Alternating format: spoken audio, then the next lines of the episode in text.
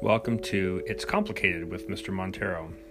On today's episode, we are going to be looking at part of chapter 19 of the Brinkley textbook about the end of the Gilded Age. We're going to be focusing on three main topics. The first is party politics during the end of the Gilded Age, uh, farmers and their role in the, uh, towards the end of the Gilded, Gilded Age, and also government regulation Uh, at the end of the Gilded Age. So, without further ado, here we go.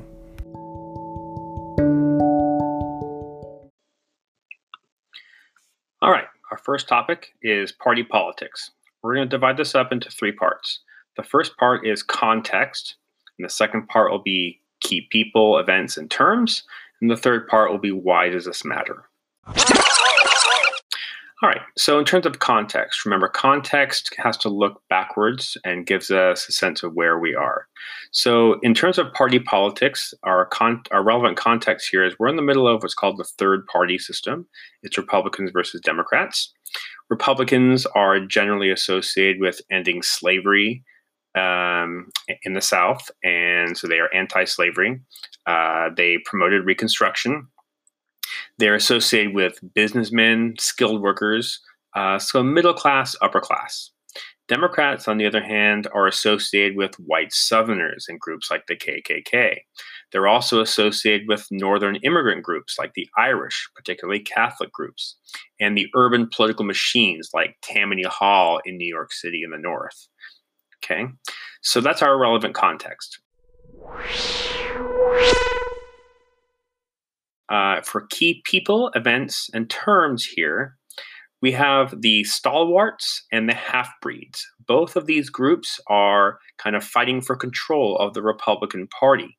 The stalwarts support the kind of machine politics of rewarding your supporters with jobs and that sort of thing, while the half breeds saw these political machines as being corrupt and they wanted to reform or change the uh, political system so that it was less about rewarding your supporters and more about your merit and your skills. Um, patronage is another key term here. Uh, patronage, we've seen this before when we talked about Andrew Jackson and the spoils system. Uh, patronage is rewarding your uh, supporters with government jobs or contracts. So if you're elected to office as president or whatever, that means you hire people that supported you and you, they get good government jobs or they get good government contracts so they can make some money. So this is known as a spoil system. Um, an important person relevant to this this topic of party politics is James Garfield, who was elected president, but he was assassinated. Um, and why that matters is because he was assassinated by a stalwart who was kind of, I mean, he was kind of crazy, but he was he assassinated Garfield over not being given a job in the Garfield administration. So he killed Garfield and announced that he was a stalwart. Um, as a result of this, we have our next term, which is called the Pendleton Act, which was a law passed after Garfield's assassination that said that government jobs should be based on merit. So, to get a job, instead of being friends with the person elected who would hire you, you had to take a test, and it was about how well you performed on the test. Um, our final term here um, for this is the election of 1888. Um, at the time, there wasn't too much difference between Democrats and Republicans over actual uh, ideas, but one of the things they did fight about was tariffs. Republicans wanted higher tariffs, and Democrats wanted lower tariffs. So, those are some key things about party politics. Why does this matter? It matters because there wasn't too much difference in ideas between the parties at the federal level because the federal government didn't actually do a whole lot. But at the time, people were very loyal to their political parties um, be, because of the political machines that existed, particularly in urban areas. And the party identification for people, whether you were a Democrat or Republican, was based a lot around your ethnicity. So if you were Irish or German, for example, uh, you would be um, a Democrat. Uh, it's also based around race, right? If African American, you would be a Republican because of they were associated with ending slavery. Also, religion. If you were Catholic, you tended to be a Democrat. and also your region. So, depending on where you lived, if you lived in an urban area, um, you are likely to be a Democrat, particularly if you're poor. And if you lived in a kind of rural area, you uh, in the West, you might be uh, a more more Republican. Okay, so that concludes our first section here on party politics. Stay tuned for our next section on farmers.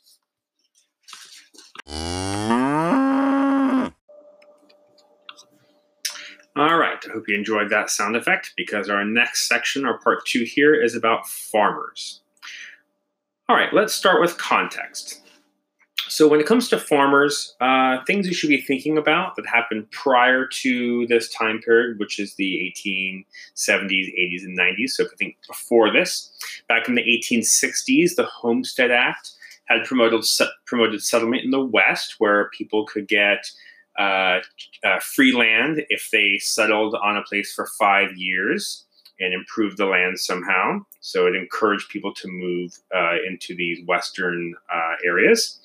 Also, think way back to the 1780s under the Articles of Confederation when we had Shays' Rebellion, which is Western farmers were unhappy with. Um, how things were going and they rebelled. We also had the Whiskey Rebellion in the 1790s, um, where again Western farmers were upset with this idea of a tax on whiskey, uh, depriving them of their economic livelihood. And also Andrew Jackson in the 1830s, representing the common man and the Western farmers against the Eastern elites, uh, being opposed to the national bank, because lots of farmers went bankrupt during some uh, economic panics. The life of a farmer was pretty difficult. It was hard to make money, and often they had to borrow money. Um, in the beginning of the Gilded Age, we have this increase in technology that was lowering prices. And so it was tougher and tougher to make money. All right, next we have our key people, events, and terms. Our first term is the Grangers. The Grangers were a group that started off being focused on helping farmers learn from each other about new farming techniques. They're more community oriented. But later on, as things evolved, they became uh, focused on economic issues, kind of like a union for farmers, uh, so that they farmers could get together and uh, try and make more of a profit. The Grangers were strongly anti monopoly because they felt that railroads exploited farmers by charging them high prices for shipping, and the monopolies of the railroads didn't allow for competition for prices there. The Grangers also supported state and local candidates for office, but not federal candidates. And eventually, the Grangers were somewhat successful at getting laws passed at the state level to regulate the railroads. However, the courts, which were very pro business, remember laissez faire at the time, sided against these uh, state laws, and so they were rejected. The Grangers are mostly popular in the 1870s, and they kind of lost their popularity at the end of the 1870s. Our next term is the Farmers' Alliances. These were primarily in the 1880s. They took over after the Grangers, and they continued a lot of the same ideas, but they included women as full participants. And they there were northern farmers alliances and there were southern farmers alliances. They eventually merged together at, at the end of the 1880s in 1889. Okay, our next term, next person actually, is Mary Elizabeth Lease. She was a very popular populist speaker that was associated with these farmers alliances. Uh, she was also associated with the temperance movement, anti alcohol, and women's suffrage. The quote your book uses is that farmers should raise less corn and more hell, which means she wanted them to really speak out about what they saw as the injustices. Our next term is the Populist Party, and really the key one here for this section they were in the 1890s, and they were a third political party that evolved out of these farmers' alliances. They were supported by poor and middle class white farmers in the West and South. They mostly did not include the black sharecroppers in the South. Things they believed was uh, increased government regulation of railroads because they saw the railroads as taking advantage of them. They wanted the coinage of silver so that prices would be inflated, allowing them to make more money. They also favored direct election of senators so that it would give the people, regular people, uh, more of a voice in government. Eventually, these populists were absorbed by the Democrats after William Jennings Bryan's Cross of Gold speech in 1896. Um, so they uh, didn't last very long, but they had a pretty lasting impact, as we'll see. Our last term here is the idea of free silver, uh, also known as bimetallism. This was a populist idea. And the idea behind it was that if you, uh, besides having gold as a basis for money, if you allowed silver to be used as money, that would increase the amount of money available. And that would create inflation. So prices would go higher. And that would mean farmers would be able to pay off their debts easier because they would make more profit, but their debt would have, uh, the price of their debt would remain the same. So it's easier to pay that off. Okay, our final section on farmers here is why does this matter? Well, farmers were suffering economically due to the lowering of farm prices because of new technologies and better shipping and all that kind of stuff, the stuff of the Gilded Age. And the farmers felt kind of powerless because of the domination of business, particularly the railroads. So the only way for them to really fight back was to get together and try and use their collective power to protect their interests. So just as we saw workers getting together to form unions, we see farmers also getting together to exert their power. Um, and ultimately, like unions, they kind of failed during this time. And the feelings of the farmers at this time really was a continuation of this idea that we've seen over and over again, uh, back going back to the 1830s with Jackson, the 1790s, and the 1780s with the different farmers' rebellions, the Shays and and um, uh, the Whiskey Rebellion. But the farmers feel like they're being taken advantage of by these Eastern bankers and these elites. Okay, so the pop, the populace will ultimately um, not successful here. That's something to, that's important to remember. But their ideas later on be picked up later by a group called the Progressives, and eventually most of the populist ideas like currency reform, government regulation of monopolies, direct election of senators would be put into law in the early 1900s after the populists stopped uh, existing as a political party.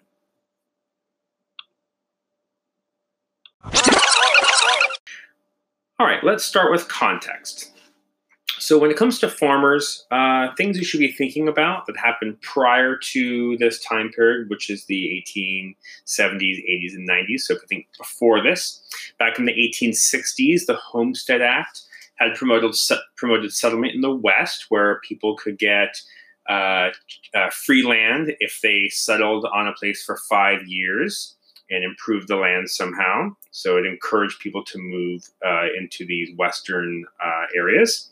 Also, think way back to the 1780s under the Articles of Confederation when we had Shays Rebellion, which is Western farmers were unhappy with. Um, how things were going and they rebelled.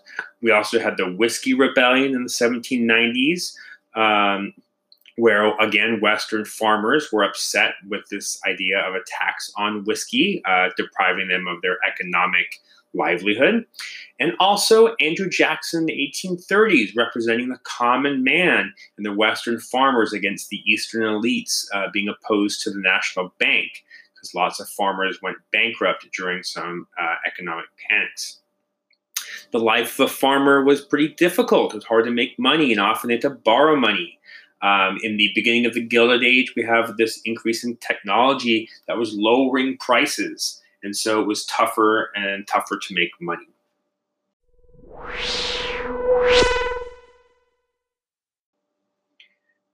All right, next we have our key people, events, and terms. Our first term is the Grangers. The Grangers were a group that started off being focused on helping farmers learn from each other about new farming techniques. They're more community oriented. But later on, as things evolved, they became uh, focused on economic issues, kind of like a union for farmers, uh, so that they farmers could get together and uh, try and make more of a profit. The Grangers were strongly anti monopoly because they felt that railroads exploited farmers by charging them high prices for shipping, and the monopolies of the railroads didn't allow for competition for prices there. The Grangers also supported state and local candidates for office, but not federal candidates. And eventually, the Grangers were somewhat successful at getting laws passed at the state level to regulate the railroads. However, the courts, which were very pro business, remember laissez faire at the time, sided against these uh, state laws, and so they were rejected. The Grangers are mostly popular in the 1870s, and they kind of lost their popularity at the end of the 1870s. Our next term is the Farmers' Alliances. These were primarily in the 1880s. They took over after the Grangers, and they continued a lot of the same ideas, but they included women as full participants.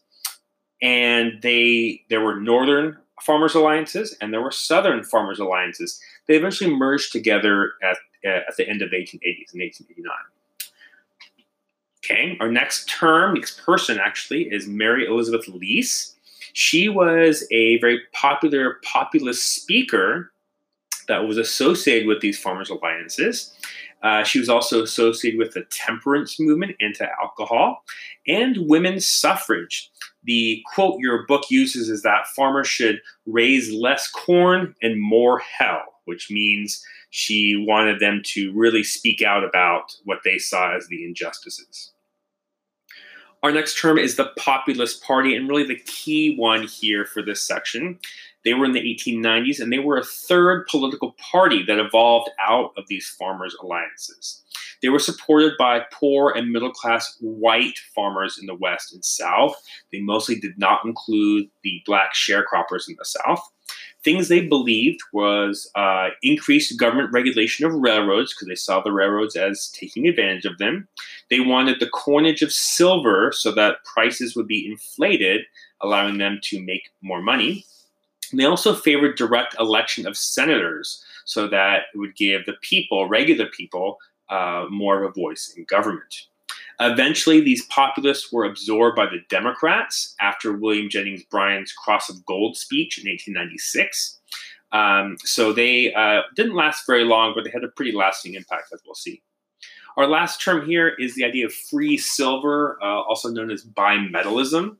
This was a populist idea and the idea behind it was that if you, uh, besides having gold as a basis for money, if you allowed silver to be used as money, that would increase the amount of money available. And that would create inflation. So prices would go higher. And that would mean farmers would be able to pay off their debts easier because they would make more profit, but their debt would have, uh, the price of their debt would remain the same. So it's easier to pay that off.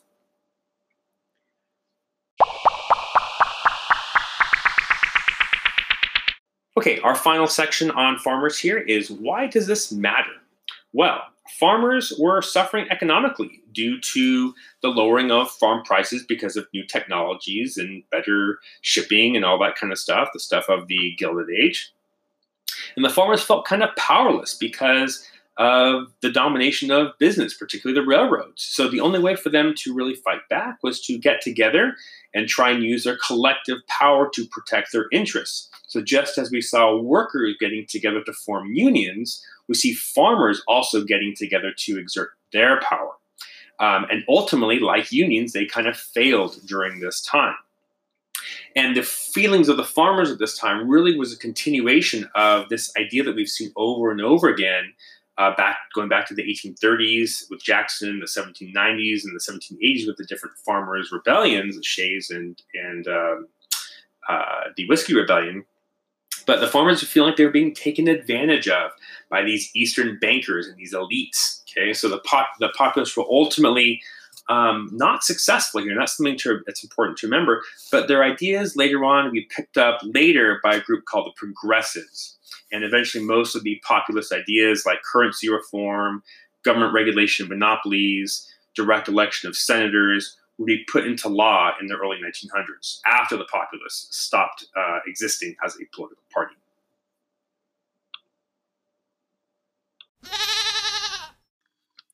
Our third and final segment on this podcast is government regulation. Okay, here we go. Uh, context for government regulation.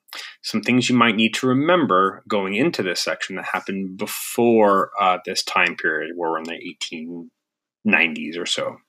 So you might remember we've talked about laissez faire capitalism, which is the idea that government lets businesses kind of do whatever they want. And that resulted in the creation of monopolies and trusts, think like Rockefeller and Carnegie and some of the railroad industries. Also, at this time period, you have the failure of unions, right? Remember President Cleveland, he sent in troops to end the Pullman strike. So, consistently prior to this time period, you have government either doing nothing about what business is doing or kind of almost letting business kind of do whatever they want. That's a key idea to, to remember here for context.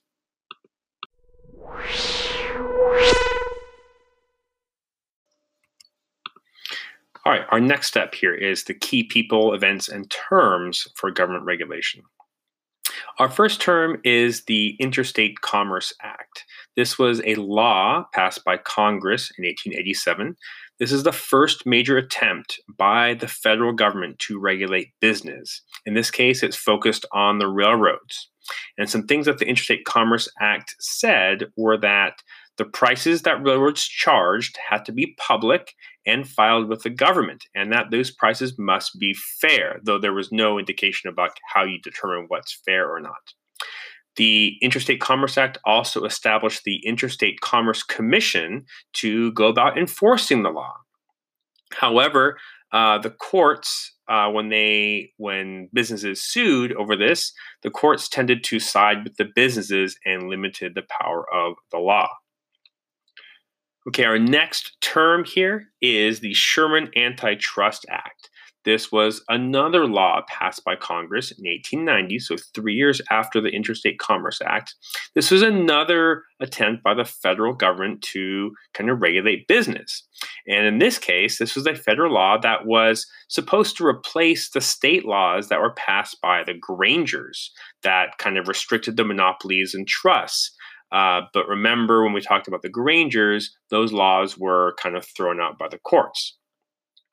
So, with the Sherman Antitrust Act, it was thought, well, if the states weren't able to do this, maybe the federal government could.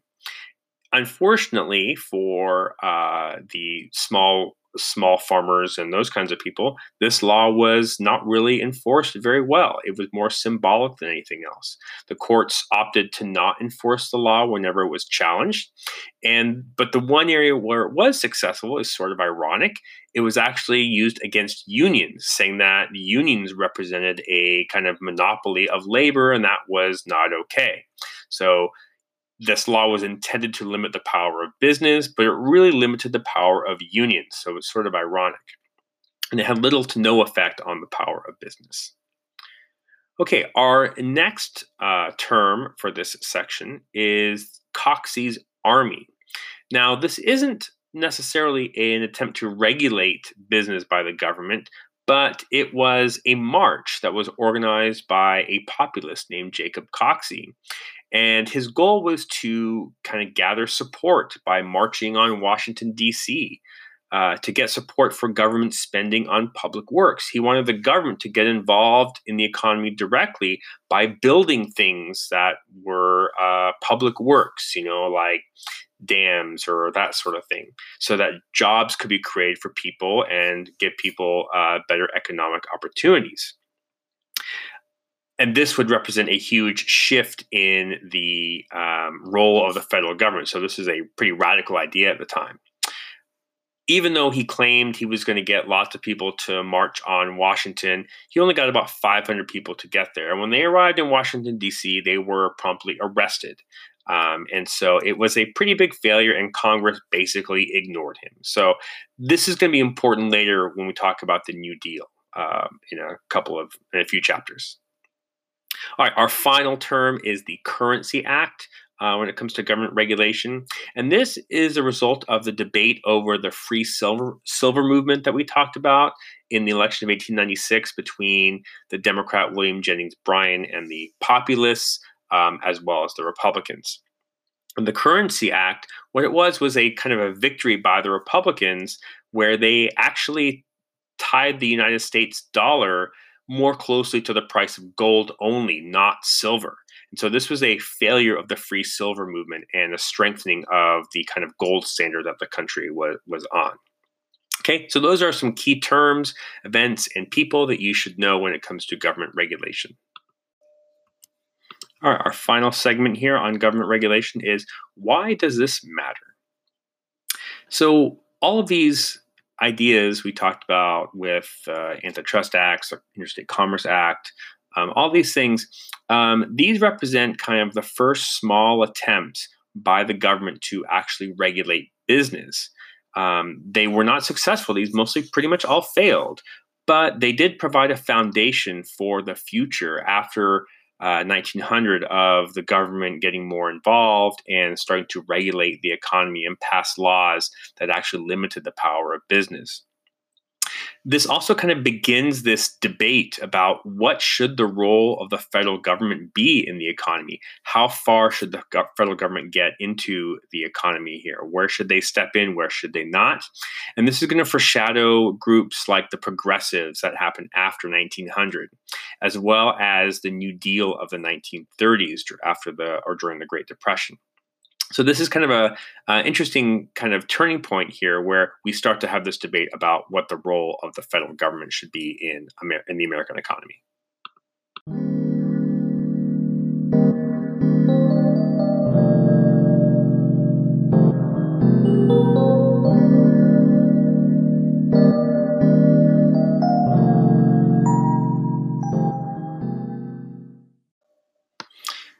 Okay, well, that wraps it up for this edition of It's Complicated uh, uh, from chapter 19 of your Brinkley textbook. Hopefully, you can use this information to focus on what's important and understand why things matter and how things connect to what we've already learned previously. So, feel free to use this as a review tool or listen to it when before you do your graphic organizer or you know, when you have a few minutes free, you don't have to listen to all of it all at one time. You can listen to it parts at a time. Um, but uh, my hope is that you'll use this to uh, help you remember some of the things that you've read about in your chapters. All right, until next time, we'll see you on It's Complicated.